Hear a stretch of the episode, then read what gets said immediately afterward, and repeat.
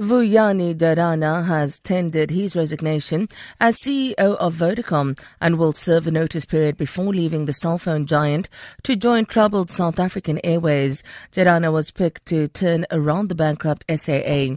The said airline is seeking a 10 billion rand bailout from Treasury to keep its planes flying. Jarana elaborates on his plans for SAA.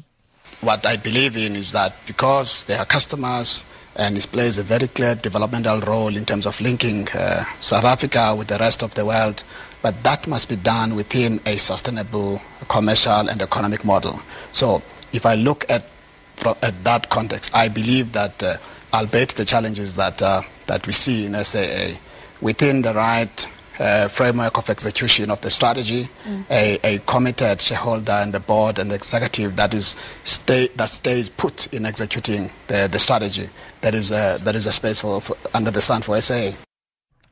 The ANC Women's League and Youth League in the Boland region have openly declared their support for Human Settlements Minister Lindiwe Sisulu to become the next ANC president. They were among a group of women holding a mass prayer meeting last night at the Assemblies of God Church in Khayelitsha in support of Sisulu's candidacy.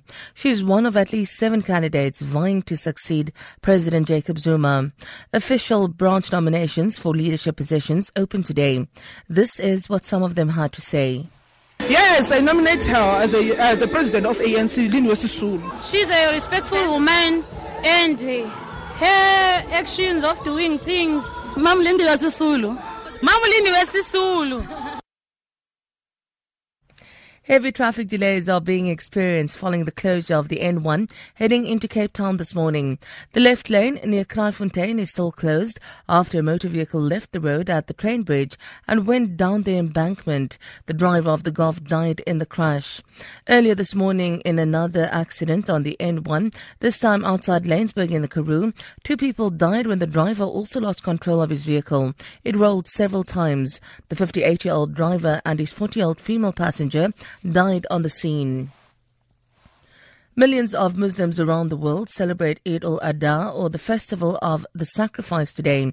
Eid al-Adha also corresponds with the end of the pilgrimage to Mecca. It takes place on the 10th day of Dhul Hijjah, one of the holiest months on the Muslim calendar. The day also commemorates the willingness of the Prophet Ibrahim to sacrifice his son Ishmael as a test of his faith.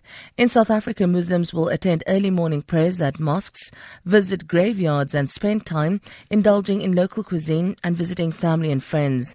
Animals such as lamb and sheep are also slaughtered and the meat distributed to the needy. The rand is trading at 13 rand 1 to the dollar, 16 rand 81 to the pound, and 15 rand 48 to the euro.